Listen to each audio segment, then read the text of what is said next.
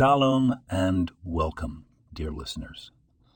Today, let's delve into the wisdom of the Torah, specifically a passage from the book of Proverbs.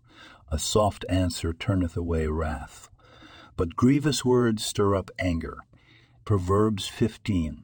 This verse, in its profound simplicity, illustrates the power of our words, their tone, and the effect they can have on others. In our daily interactions, we often encounter situations where misunderstandings arise, tempers flare, or feelings get hurt.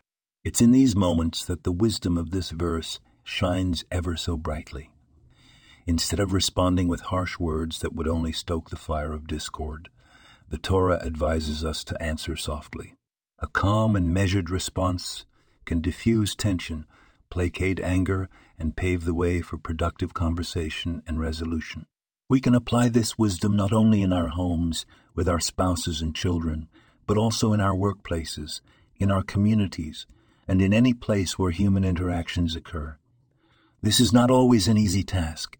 Indeed, it's a lifelong endeavor, but one that is worthy of our attention and effort. Remember, our words are a reflection of who we are and they leave an impact on those around us. Let's strive to make that impact a positive one by choosing our words carefully, by speaking with kindness and respect, and by practicing the wisdom of the Torah in our everyday lives. Thank you for joining me today. May your words be as soft as the morning dew, and may they bring peace and harmony wherever you go. This podcast was produced and sponsored by Daniel Oranoff